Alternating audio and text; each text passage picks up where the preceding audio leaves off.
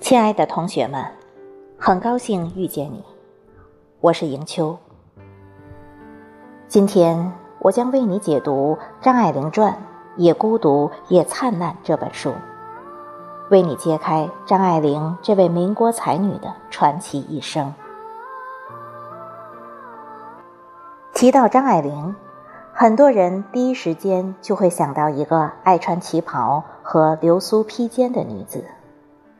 还有那句著名的名言，就是“出名要趁早”。张爱玲的确是早早出名，并且被誉为民国四大才女之一。很多人说张爱玲是一个脱俗的女子，在面对世态炎凉、人间冷暖之时，她能够保持冷静和洒脱。所以，张爱玲的作品。也是在用无尘之心写红尘之事。张爱玲有着名门望族的出身背景，也有过不惜爱错的情感经历，还有晚年离群所居的迟暮人生。那么，真实的张爱玲究竟是一个怎样的人？为什么会被世人称为传奇呢？他过往的坎坷经历。究竟对他的文学生涯有着怎样的影响？他灿烂又孤独的一生究竟会为我们产生哪些思考和启发呢？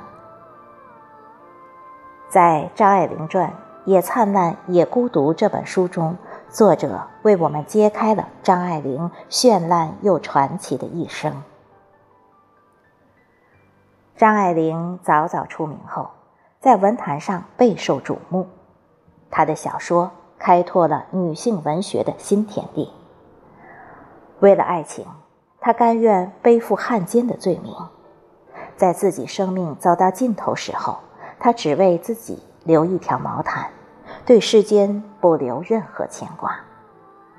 他的生命虽然逝去，但是他在文学史上却留下了深远又永恒的烙印。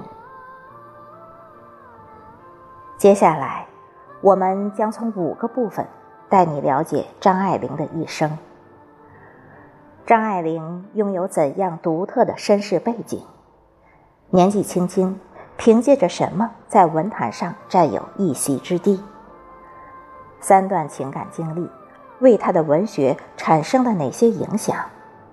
她的文学究竟有哪些价值，成就了她的文坛地位？